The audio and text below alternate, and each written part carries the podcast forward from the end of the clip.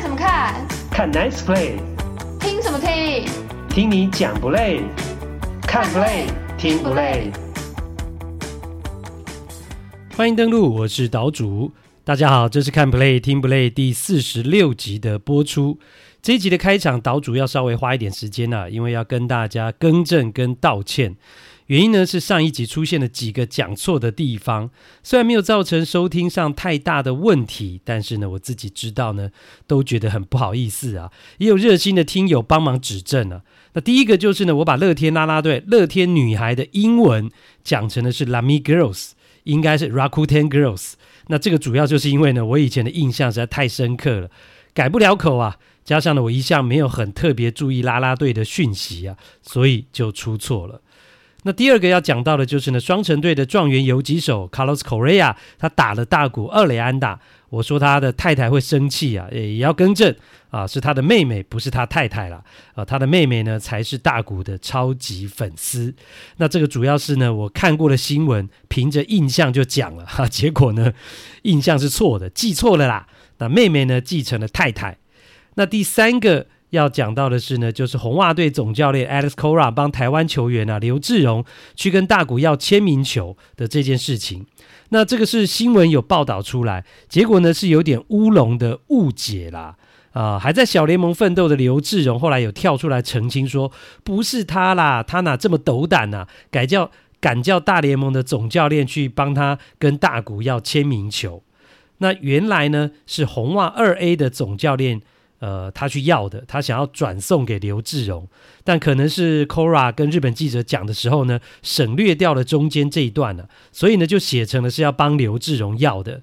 那这样的一个后续的报道听起来就比较合理啦，所以上一集其实我讲到的时候还觉得说，刘志荣的面子还真大，可以叫得动大联盟总教练去帮他要签名球，当时就觉得有点不太合理啦。事实证明也的确不是这样的一个情况。那讲到了出错呢，上礼拜还发生另外一个出错的状况，不过不是我不是岛主，这一次呢是美国的知名运动的专业运动网站是哪一个网站呢？哒啦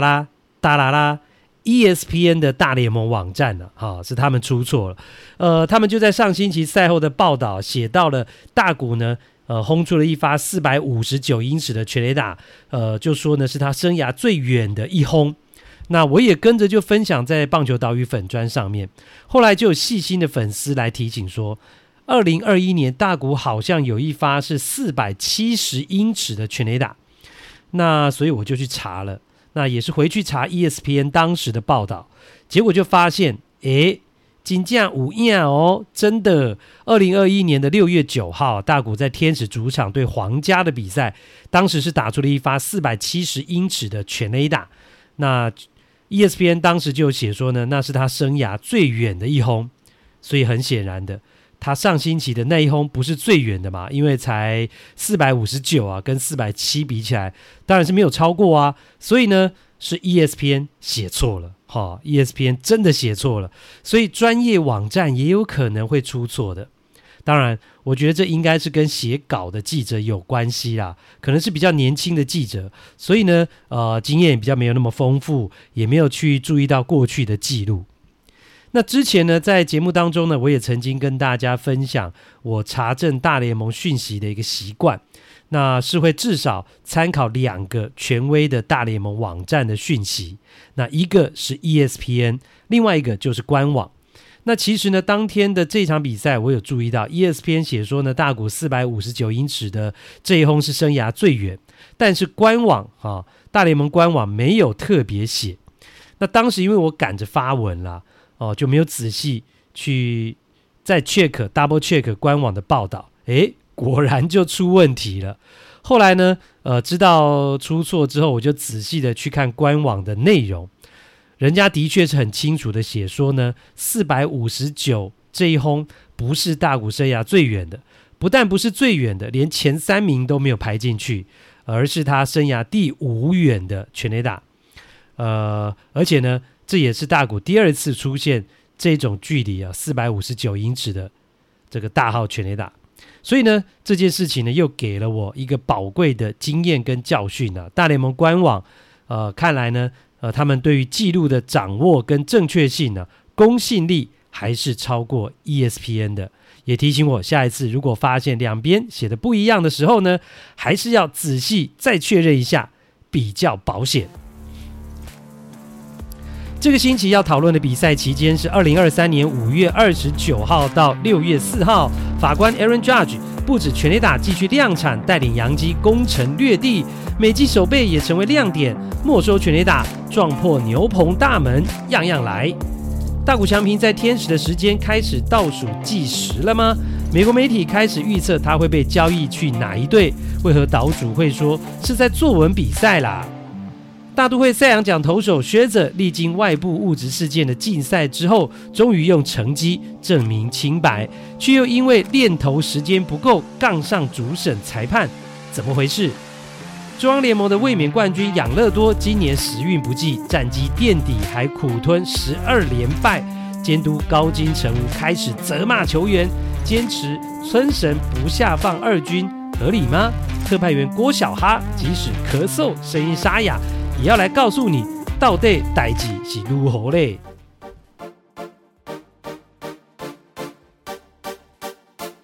第一趴，警察破门而入，不是法官破门而入。过去几年呢，我一直在期待美国东西岸的两大豪门洋基跟道奇可以在世界大赛碰头，哇，绝对是会非常轰动、非常好看的。但是呢，一直落空啊。其实2017年如果没有太空人偷暗号的话，应该那一年的世界大赛就是洋基可以过关啊，对上道奇。无奈呢，天不从人愿啊。不过呢，今年开始因为大联盟新的赛程上路了，现在每个球季每一支球队都会彼此对战到，想看哪个对战组合绝对都看得到，不用等到世界大赛了。那上个周末呢，洋基就做客到了洛杉矶道奇的主场进行比赛啊，果然精彩啊！那第一场呢，两队就合力轰出了7发全垒打，结果是道奇呢8-4赢球。7局只失2分，飙9次三振的书童啊 ，Clayton Kershaw 拿下了胜投。那单场4支安打，5次上垒，轰出双响炮、3分打点的 Mookie Betts 则是呢打击的功臣。不过呢，第二场比赛啊，洋基就扳回一城啦。除了王牌呢 Gary Cole 6局只失1分，拿下7胜0败的战绩之外呢，最大焦点就是法官 Aaron Judge， 因为他不但又轰出了全垒打，是本季第19轰啊，紧追大联盟领先的北极熊 Pete Alonso 之外，还演出了一次非常壮观、非常有破坏力的接杀，让现场主播啊直呼他是 Superman 啊，是超人。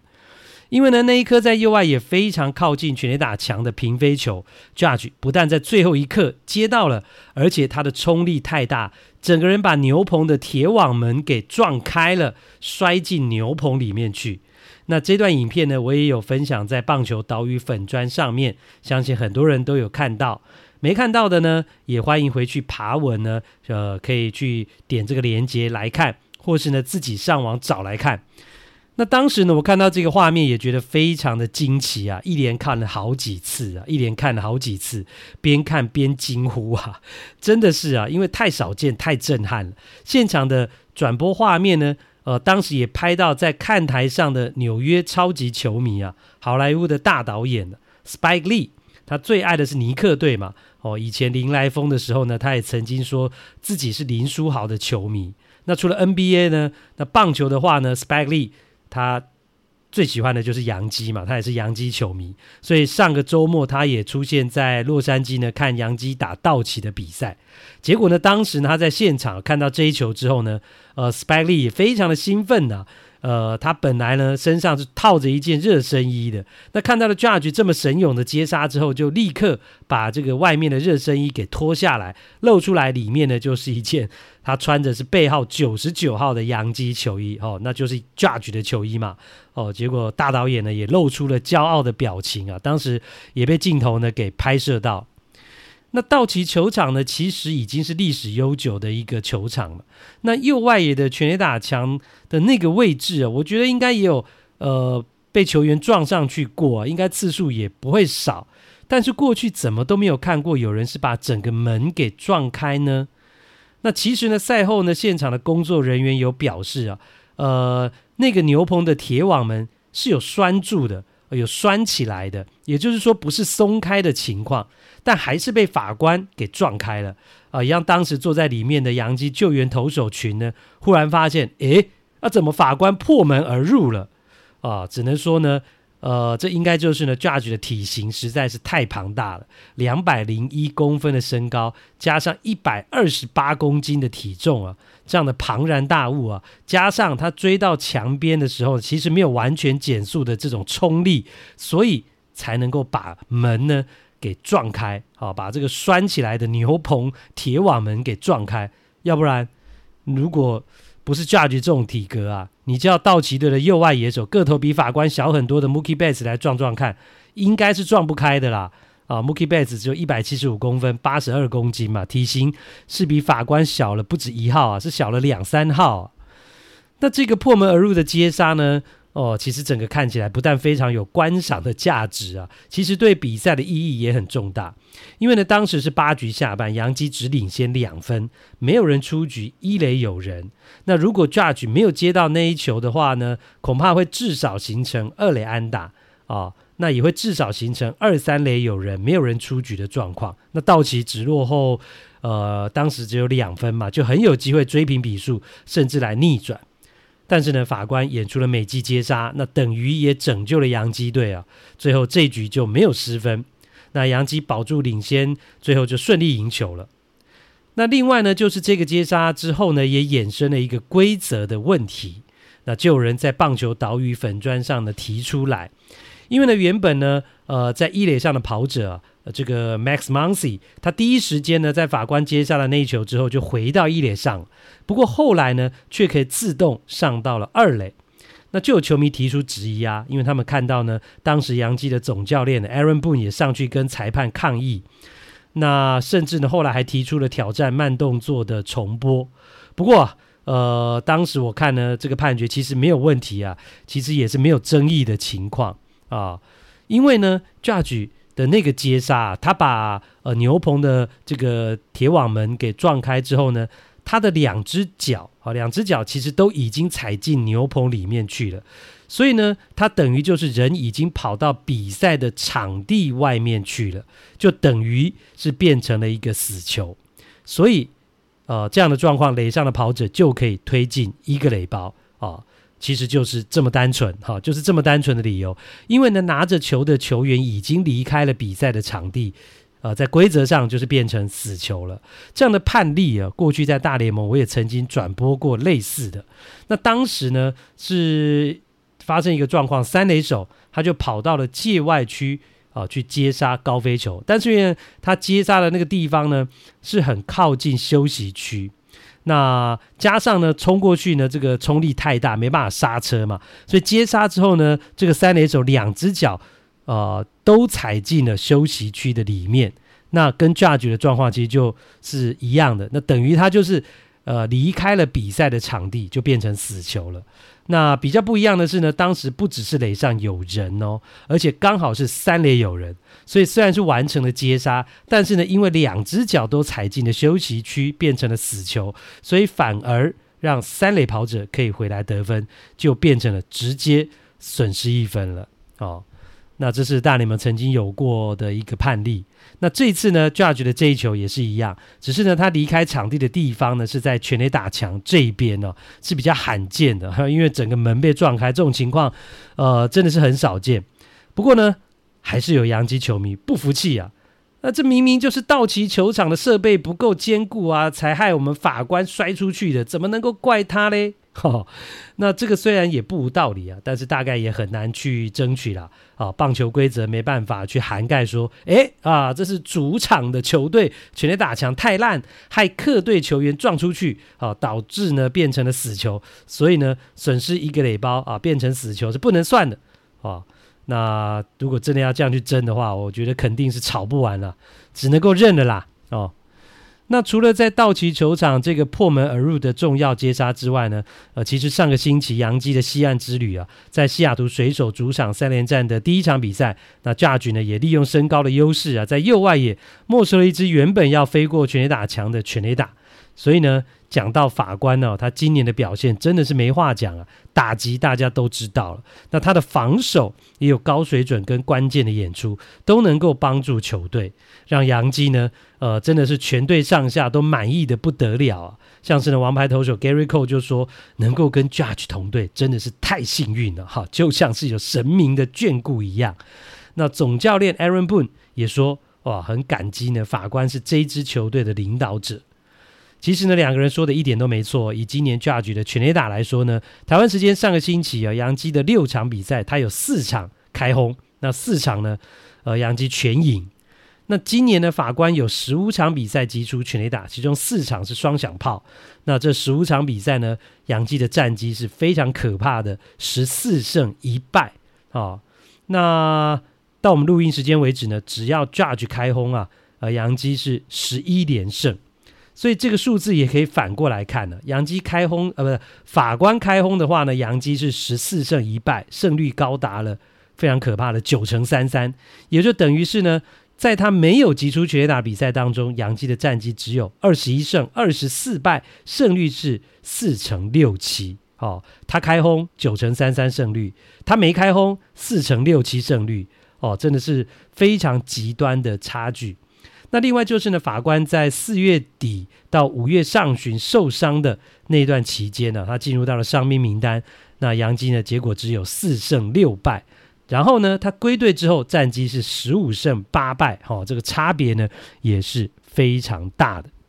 所以呢，讲到这个法官呢，他今年的表现呢，不论攻，不论守，不论他的全垒打，对洋基的重要性真的是不言而喻。那洋基呢，季前给了他9年3.6亿美元、平均1年4000万美元的薪水，哇，现在看起来是非常值得。而且呢，虽然他因为曾经进入到伤病名单，少打了10场比赛，但是全垒打的产量竟然还没有受到影响，等于是他让了其他人10场他还是赢啊，已经来到了19支全垒打，是美联最多。在整个大联盟也快要追上独居领先的北极熊啊 Pete Alonso 只差1支了。那 Alonso 原本领先法官是有一段差距的，但是他上个星期啊，6场比赛全部共估啊，6场比赛都没有击出全垒打，而且呢，24个打数也只有4支安打，算是陷入了一个打击低潮嘛。那加上法官是敲了5支全垒打，所以就追上来了。那球季还很长啦，球员的状况会高高低低啊，谁输谁赢呢还不知道。不过呢，我相信现在法官追上北极熊之后呢，2个纽约重炮的全垒打竞争啊，已经是正式点燃战火了，绝对呢会是今年球季媒体追逐的一大焦点。第2趴，天使又开始坠落，大谷翔平还能留到最后吗？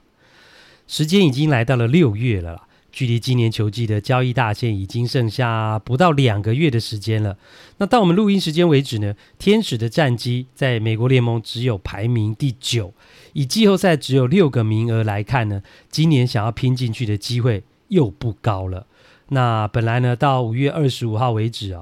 天使的战绩还很不错有28胜23败，5成49的胜率，那美联是第6名。但是呢，从那之后的9场比赛呢，天使竟然只赢了2场，输了7场，就一下子掉到只剩下5成胜率。所以如果接下来的1个多月其实时间不多了，天使的战绩不能够拉回来，有进入到季后赛机会的话呢，那他们就不会成为买家了。那反过来，天使就要变成卖家。那明年成为自由球员的大谷呢，就有可能被交易出去。所以呢，现在美国媒体已经展开大谷要去哪一队的作文比赛了热烈讨论呢，大谷的下家可能是在哪里。那天使呢，今年的问题整体而言还是在先发投手，除了大谷之外，其他人都不太行。那看看2刀流的大谷，也是呢天使投手的3冠王，你就知道了。所以呢，这么多年来先发轮值不足的老问题先发轮值呢实力不够的这个老问题，天使一直没有办法解决，因此呢，即使有神尊啊 Mike Trout 跟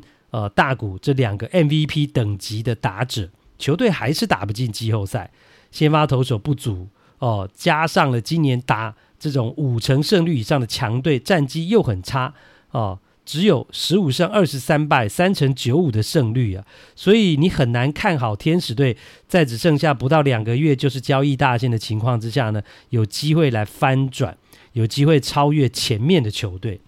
那当然就更显得大谷在天使的日子是不是就开始进入倒数计时啦啊。当然了，很多球队呢都被美国媒体来点名啊，从道奇啦、洋基啦、大都会啦、教士啊都有，那包括了 CBS 哥伦比亚广播公司的体育网在内啊，很多美国媒体都认为大谷会被交易出去啊，理由是百种啦。但是呢，我总觉得这是大家在作文比赛啊。为什么要作文比赛？因为大谷就当红炸子鸡啊，写大谷就有点阅率嘛，好，所以大家就拼命的揣测啊。即使呢，有时候看一个影就生一个囝，有这种味道。那至于为什么我会觉得这个像是作文比赛呢？啊，我就念这些媒体的理由给大家听听看，看看你会不会也这样觉得。像是纽约媒体啊，因为他们也很喜欢大谷嘛，啊，所以就认为他去大都会的机会很高，理由是因为千鹤晃大今年在大都会很成功哈，这种理由。那至于呢，会去洋基的理由是因为呢，洋基今年曾经在主场就贩卖了大谷的这个他的天使队球衣啊，所以洋基也很喜欢大谷。你看，喜欢到说即使不是自己球队的球员，也在主场的这个 shop 里面呢去卖他的球衣。那另外呢，教师跟道奇的部分则是呢，因为呢，只要去这两支球队就有机会来实现打进世界大赛的梦想，还有呢，道奇缺先发投手等等。那虽然呢，以上都是有机会打进季后赛的球队，但是呢，因为这些理由，所以他们就会去交易大谷。其实我觉得听起来说服力都蛮薄弱的，所以我才会觉得这根本是美国媒体在作文比赛。那当然啦，这些球队到了交易大限的时候都会是买家啦，都会需要帮手嘛。但是是不是就会交易大股，或者是能够交易到大股，我觉得那根本是另外一回事。很重要的一个部分就是呢，天使队他到底会不会放人啊？如果他不放人，那谁都交易不到大股啊。在上一集的节目当中呢，岛主就有跟大家说过，我认为天使是不会放人，即使天使打不进季后赛，也会把大谷留到最后啊，这是我个人的猜测。当然，你如果这样做的话，是有损失的啊，因为呢，你不交易出去，就等于是放弃了可以用大谷换到很多潜力新秀的机会嘛。那即使是如此，我还是觉得天使是宁愿承受未来的损失，也要把眼前大股的价值呢利用到最后。而这个礼拜呢，我也发现真的还是有人跟我的想法是一样的，像是呢洛杉矶时报就斩钉截铁的说，天使再怎么输球都不会交易他。还有呢， ESPN 的两个资深记者也都认为不会啊。Jeff Passan 表示呢，大谷翔平不会在今年球季结束之前被交易。那巴斯的欧尼则是认为呢，大谷不会被交易。若是天使要交易他，他觉得去年夏天，才是最佳时机啊，天使已经错过了交易的最佳时机。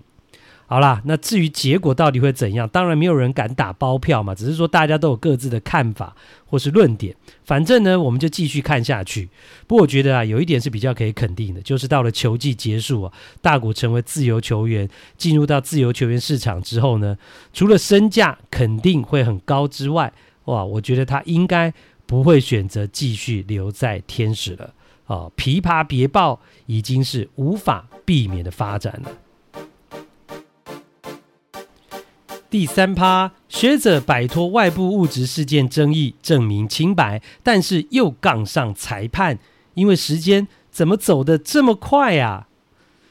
大都会的三届赛扬奖投手呢 Max Scherzer 今年因为使用外部物质的事件引起了轩然大波，他也因此呢被禁赛了10场。那很多球迷呢对于这件事都觉得很意外啊，一个身价这么高，已经在大联盟打滚了15年，超过了200胜、3000次三振，有实力有战绩的投手，以前都没有前科，那现在怎么还会或是还需要去使用外部物质呢？那经过了这个事件之后呢，我觉得Scherzer他最近的表现应该可以适宜，可以说明一切。这件事情其实就是一个意外的误会。那如果你不太清楚Scherzer在4月份发生的外部物质事件，本节目第40集对于当时的状况是有详细的说明跟描述，欢迎你可以回去补课，回去听。那自从Scherzer被禁赛回来之后呢，除了他回来的第一场是 3.1 局掉6分，算是被打爆之外，其实他接下来就完全恢复了他赛扬奖的身手，恢复他即使38岁还是宝刀未老的身手。到上个礼拜五为止，他最近的4场先发大都会是全部赢球，他个人拿下了3胜0败， 1.08 的自责分率，投了25局就标出了28次三振 ，WHIP 只有 0.80 是1以下，非常的优异。那整体的自责分率也从呢5.56 降到了 3.21， 所以我觉得Scherzer是完全用表现来证明自己的清白，他是不需要用外部物质也可以投出过去那种高水准的投球内容。那为什么会发生手太年被禁赛的事情呢？其实呢，就是因为大联盟提供的止滑粉这个松香，就是呢这种松香有如果涂抹太多碰到汗水就会太黏的情况，让Scherzer呢一个不小心呢就跨越了红线。那这件事情呢，其实2年前还效力道奇队的 Trevor Bauer 跟今年的这个前洋基传奇Davey Cone 都有说过，而且呢亲身试用过来证明。那对Scherzer来讲不经一事不长一智，现在他应该是知道了要怎么去控制，怎么去使用这个松香的分量了。那即使如此呢，上个星期他的先发呢还是又出了一些状况，虽然结果是很好啦，他面对费城人呢7局只失1分的自责，那标出了93振，拿下今年的第5胜，但是过程当中Scherzer却发生了因为练投的时间不足跟裁判的吵起来了。那这个事情呢是发生在4局下半结束到5局上半要开始之前的这个交换半局的空档。那今年呢，其实大联盟呢严格执行时间的控管嘛，那除了投球计时器要求投手有投球的时间限制之外呢打者啦捕手啦也都必须有这种就定位的这种时间限制。那另外呢，大家比较没注意到的就是每个半局的交换时间也有限制是在2分钟之内2分钟之内呢比赛就必须要开始。那投手呢就是要必须在这2分钟之内呢完成你的练投他们原本是可以练投8个球的那其实这个规定呢在今年之前的比赛大家也没有特别注意到因为没有出事嘛没有发生状况嘛。那但是这一次Scherzer就是在5局上半准备要投球之前呢还没有练投完8颗球，2分钟就到了叮所以呢裁判就不准他投了，不准他练投了啦，所以呢他就很不高兴的跟主审抱怨说难道就不能弹性延长吗？难道就一定要这么吹毛求疵吗？那为什么以前的时间2分钟Scherzer都可以练投完8球，那这一次不行呢？主要的原因就是呢他在等捕手，因为前一个半局大都会进攻，那正好打到捕手呢 Francisco Alvarez他是最后一个出局的所以在捕手打完之后呢前一个半局结束，所以当捕手就要下场要重新穿上捕手的护具嘛那如果你有打球有当过捕手的就知道，全身呢从脚到头的护具要穿戴好，真的是要花一段时间。那捕手还在忙就没办法上来帮Scherzer接球，所以就影响到交换局的这个空档呢Scherzer练投的时间8球还没有投完，2分钟就到了，主审就不给继续练投了，那Scherzer的火呢就上来了，两边因此就发生争执。不过这争执的过程啦，其实主审裁判呢 Gibson 也很无奈啊，他说他也是逼不得已啊，因为他如果不严格执行2分钟的规定，让比赛开始，大联盟官方会生气的，所以呢他也只能照章行事啊，不给任何通融的余地。所以呢其实当下他也跟Scherzer说，如果你觉得很不合理，那你就表达出你的想法，让大联盟官方知道。好，这其实呢这个主审裁判当下就跟Scherzer这么说。好，结果呢赛后呢Scherzer接受记者采访的时候呢，他就表达就当然也就直言不讳了。他说呢，我只是在做我日常的暖身啊，就是例行公事的暖身啊，为什么联盟要因为一件根本不是我的错的问题让裁判改变我的节奏呢？那为什么还需要投球计时器来应付这种状况呢？难道我多投一球比赛就会多拖延1秒吗？干嘛那么龟毛啊？裁判在这种情况之下不能自己做决定，允许投手完整的投完8球吗？这就Scherzer呢在赛后对记者的抱怨。所以简单讲了，Scherzer就是在抱怨呢，大联盟为了控制比赛时间实在是做过头了，应该还是要有人性化跟弹性的一面。那其实啦，今年的大联盟开始实施投球计时器啊，比赛的节奏真的快非常多，而且呢是比过去时间呢比赛的时间缩短很多，一场比赛平均呢快了将近半个小时。那以大方向来看，这的确是一件好事情了。不过我也觉得好是好，但是这个下的药啊似乎有点太猛了啦，这个下猛药下太猛了，让很多球员不太习惯，甚至我觉得观众可能也不太习惯，还包括有投手我记得没错的话，应该是运动家队的投手，为了投球计时器的时间太紧迫，还产生了焦虑症没办法投球就结果还因此进入伤兵名单的事情。那再加上现在Scherzer也出现了抱怨了，认为大联盟太严格了，不知变通那我想这样的事情呢接二连三的发生，应该到了球季结束大联盟官方呢也会进行检讨啦。我想如果真的是不合理的话，他们应该也会做出呢比较合理跟人性化的改进吧。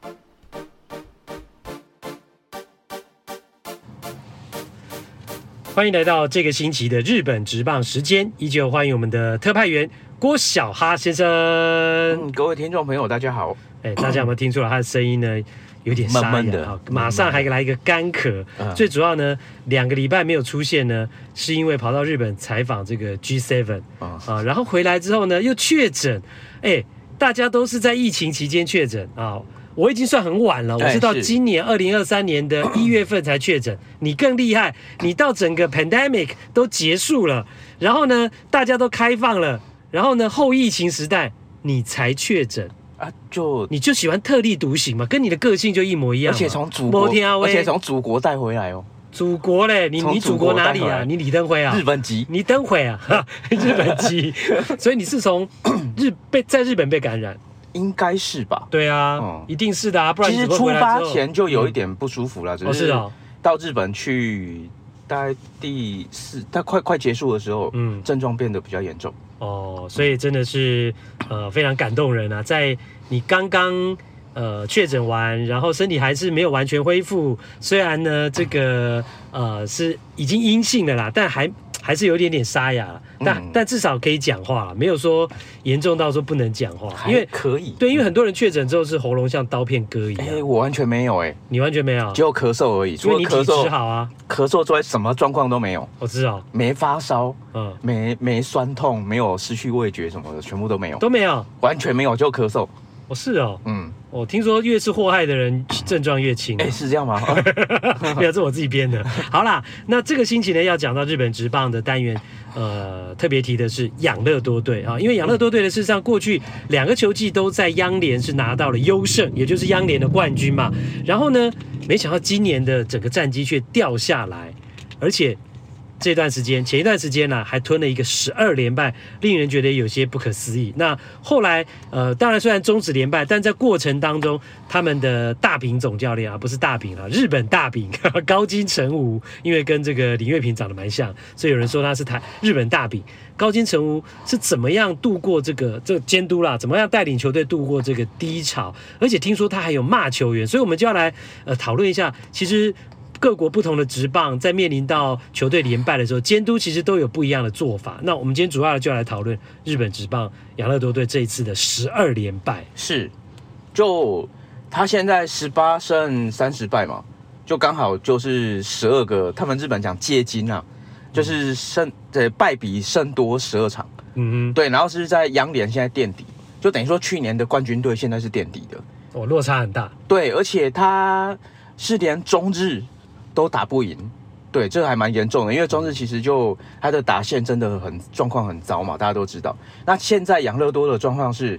投手不好，尤其他的先发投手其实已经从4月底开始就整个几乎没有投手可以丢到6局以上先发，哦，每一场都要一直烧牛棚，所以这也造成说他们在整个5月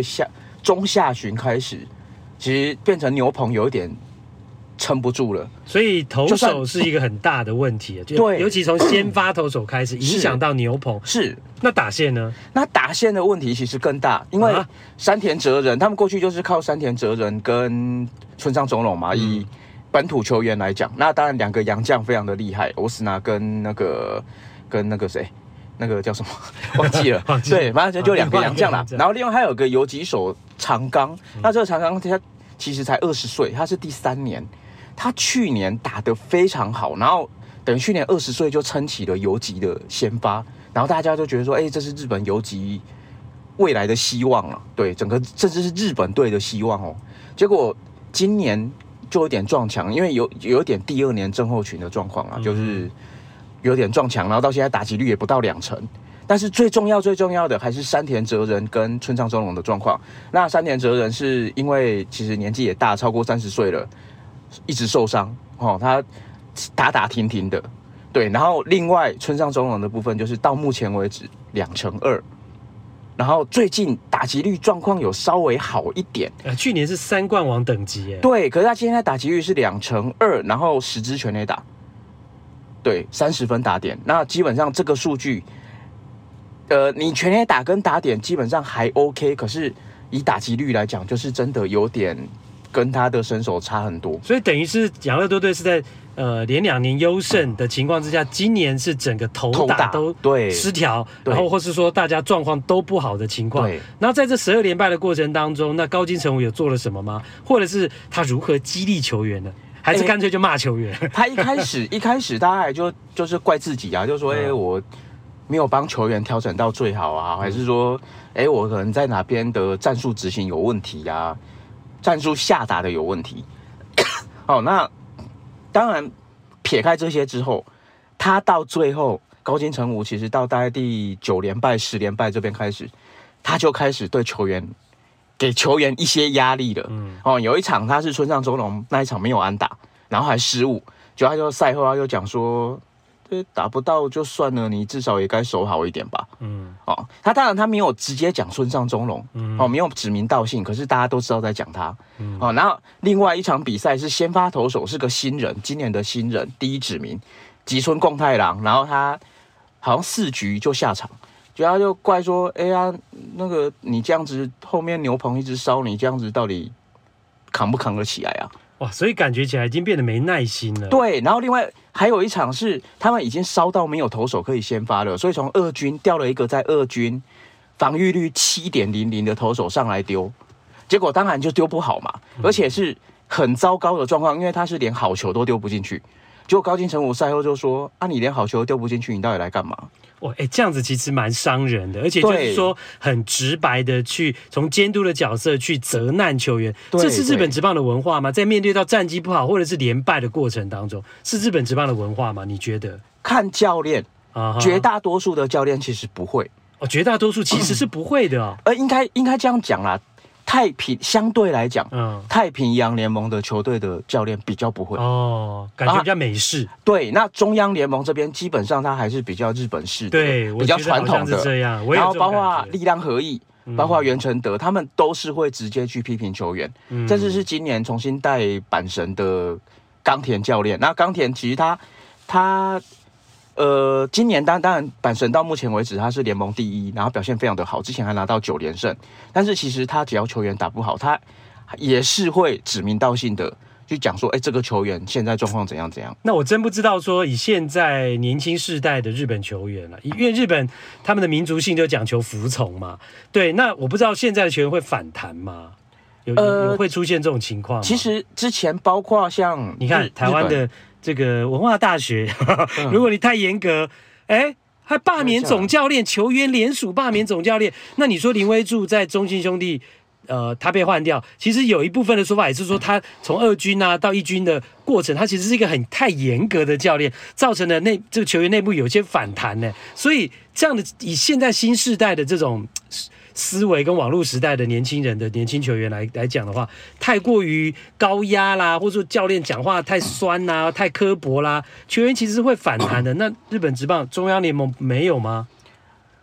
中央联盟基本上这些教练他都是比较有一点啊，我有点牌子比较大，牌子比较大，对对对，老教练嘛，不敢恭维啊。像力量合一跟高金城武，但相对袁成德跟冈田来讲，他们是年纪比较轻一点，都50几岁、那另外那2位都已经超过60了，那就不用讲。那50几岁教练理论上应该大家会觉得说，可能比较能够接受年轻人的想法。可是实际上他们的怎么讲观念还是比较保守一点。对，那但是问题是，力量合一跟高金城武等于是中日跟养乐多这2支球队过去黄金时期的非常招牌的人，对，都是那种球队的脸啊，招牌球星，对，然后现在当教练，对，那等于说他们对于球队来讲就是德高望重嘛。德高望重，那就不能挑战了。相对来讲是变这样，因为太平洋联盟这一边，大部分的总教练其实都不是那一支球队所谓德高望重的。现在比较算德高望重的，应该就是算松井下头洋但是松井因为他也曾经到其他球队去，所以没有那么纯啊，血统没那么纯。对对对，那基本上他跟球员之间的关系也会保持的比较平衡一点，因为而且他才40几岁，对啊，还算年轻。对对对，所以他跟年轻的世代还是比较能够有沟通的。所以讲到这个连败啊，以前国内的职棒连败，通常干嘛？挂凤梨嘛。然后呢，在美国职棒呢，大联盟我看到他们经常连败或者是战绩不好的情况之下，就4个字：闭门会议。常常就是说，总教练啊，或者说球队的这个球员的 leader 就开一个闭门会议，大家有时候我讲白一点，做样子给媒体，好像也有新闻可以想，我没有在认真检讨。可是我觉得有时候连败真的，很多时候啦，真的不见得是实力的问题，有时候这是那一段时间真的运就特别差啊，就1-2分的比赛总是输，就造成会连败的情况。那今年的养乐多就碰到这个很大的问题。那其实其中一个很重要的部分是去年打破王贞治单季最多全打纪录的村上宗隆，那其实他今年状况非常没有像去年那么好，但是他已经这个招牌已经建立起来，好像总教练也不太敢动他，也许该下放2军了，但是不敢下放2军，会有这样的情况吗？我们刚刚讲嘛，养乐多到目前为止大概打了50场比赛，他50场全部都是先发，哇，连续就是先发50场，而且都是4棒，哇，而且听说本来今年再回来，他也有一点点症候群的味道，对对对，但是还是不离不弃哦。他从去年的下半年，应该严格来讲就是打出55号之后，要挑战56轰之前，那时候其实去年我们就跟大家讲过，那时候他停了好几场比赛打不出来，对 对，而且那几场比赛其他3振率非常高，然后后来进到季后赛，包括日本系列赛，他的表现其实也没有办法找回到他去年7月8月那个很疯狂的表现，那今年到目前为止前2个月打完，应该是说3、4、5啦，3月当然打的比较少，4、5 2个月打完，他的状况其实跟去年9月下半个月就是在挑战打出55号之后的状况非常的像，所以日本球迷也会觉得说，会不会村上宗隆其实他去年只是可能运气比较好一点，对吧？所以我们常常讲你职棒哦是长久的，一个球季好，真的不能证明你的生涯整个就会好，有时候就是你要证明好几个球季。那当然就是说，毕竟他还年轻嘛，对，其实他还不是一个真正完全成熟的一个职棒球员。那当然，他证明的是他有潜力，但是这过程当中，对手也会针对他来做调整啊，对不对？你去年打得那么好，我今年当然要小心你，我当然要找到你的弱点嘛。所以大家也都是不断的在进步，不断的在彼此刺激嘛。那村上宗隆也许他就是真的遇到一个撞墙期，但是这个撞墙期，养乐多队或教练团要怎么帮他度过，怎么去帮他位置炒去该要挪动的时候要挪动。但是如果你都一成不变的话，那他压力也很大。也会变成是这样啊。可是对日本来讲，其实他们过去的做法，大部分啊，过去的做法都是，就是期待你，希望你能够突破这个，撞破这个墙，就是信任野球。对，那如果你撞不破啊，反正你就是这样的选手。哦，那问题是村上宗隆他现在的状况是因为他去年打太好了，对啊，然后你今年状况这样，而且他也不是说真的完全打不到，因为他的就像我刚刚讲，他打点30分，其实50场比赛30分打点是很 OK 的。那问题这个球员你放在4棒，他当然打击率太低是个问题，可是球队还是需要他的棒子。然后加上基本上养乐多他们就觉得说，哎，村上宗隆现在就是这支球队的脸，所以我必须把他摆在一个很重要的位置，所以就变成他们日本球迷就讲说这是圣域。那圣域就是有点神圣的领域，神圣的领域，对，神圣不可侵犯的，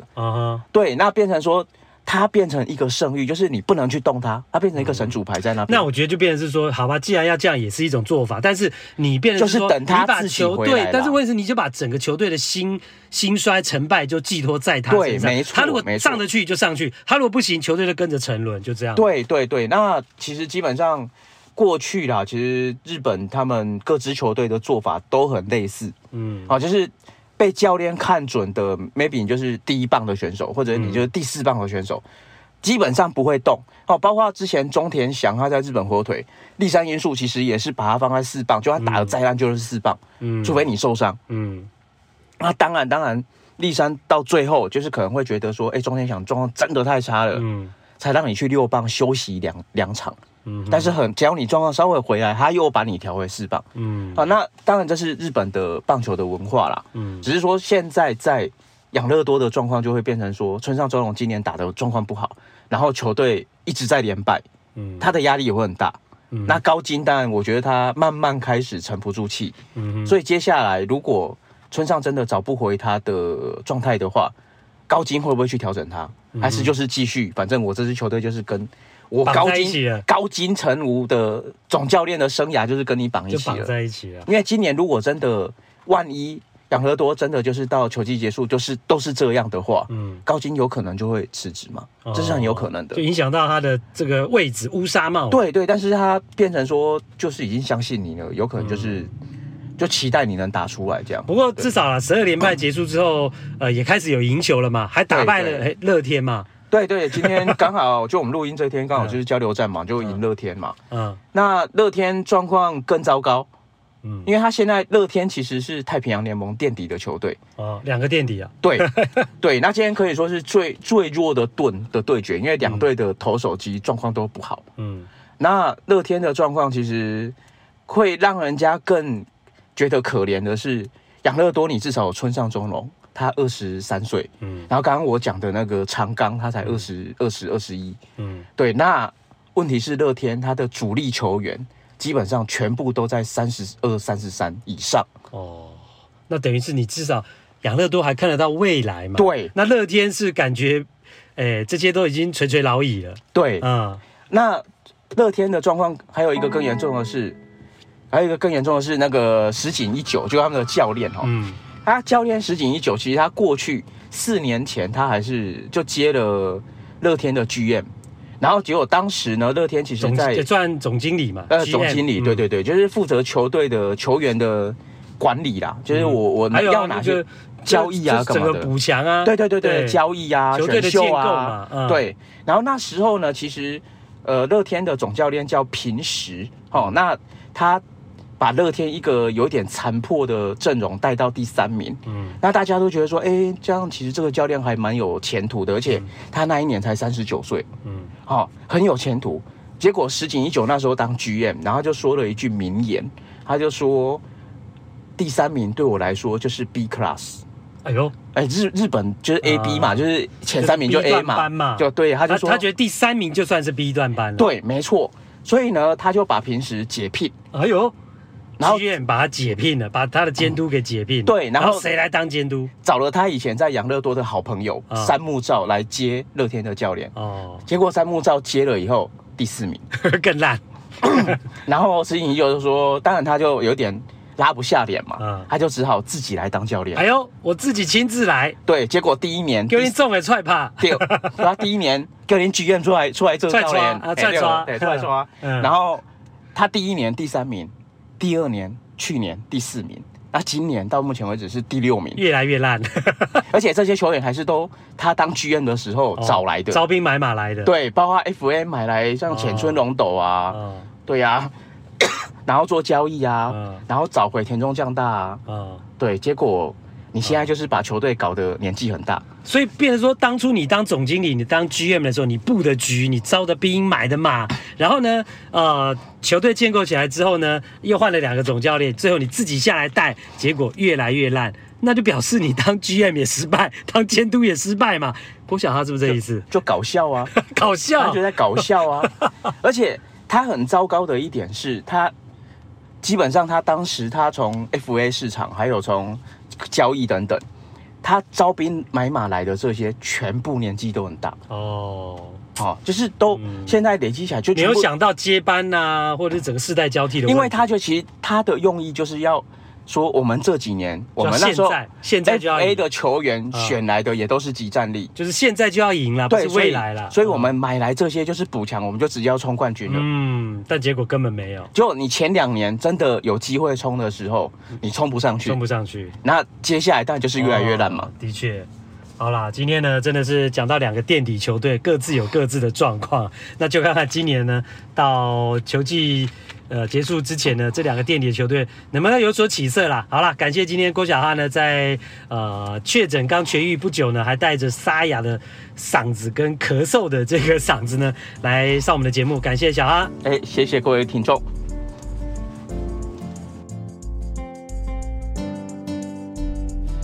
节目的最后呢，我忍不住还要讲一件事情啊。其实我们的节目呢，每一集啊，至少都有数千人收听啊，数千次的这种流量。那但是呢，我每次在最后呢，呼吁大家，拜托大家，去我们在 YouTube 啊 YT 的这个平台呢，去按订阅。但是呢，好像大部分的人呢都没有鸟我、啊，让我觉得好伤心、好失望、啊。因为呢，数千人的点阅跟收听每一集哦，但是呢，呼吁完了之后，我们 YT 的订阅啊，却只有我记得还不到700人吧。我们的目标是至少要到1000人啊。可见呢，大部分的听友啊，都只享受我们节目的提供服务啊、我们节目呢，提供很多内幕的讯息跟有趣的。这样的一个内容，但是呢，请大家帮忙去订阅的时候呢，大家的行动力啊，好像就不怎么样了哈、哦。所以在这边呢，岛主还是要恳切的呼吁大家，拜托大家啦哦。如果你喜欢我们节目，希望我们能够长久制作下去，除了有钱出钱，有力出力啊，可以在我们的Podcast 平台去抖内赞助钱之外呢，也欢迎你，也拜托你到我们节目在 YouTube 的平台去按订阅啊。哦，只要达到一定的量啊，至少1000人啊，1000人订阅，我们就可以开启盈利模式啊，可以盈利模式，让我们辛苦的团队人员可以得到一些回报，节目呢也可以有资源呢长期的制作下去，所以拜托大家啦，也欢迎你呼朋引伴，找更多人一起来共襄盛举。那这一集的看 play 听 play 就进行到这一边啦、啊，欢迎你留言表达你的看法以及呢5星评价，感谢您的收听，下次再会。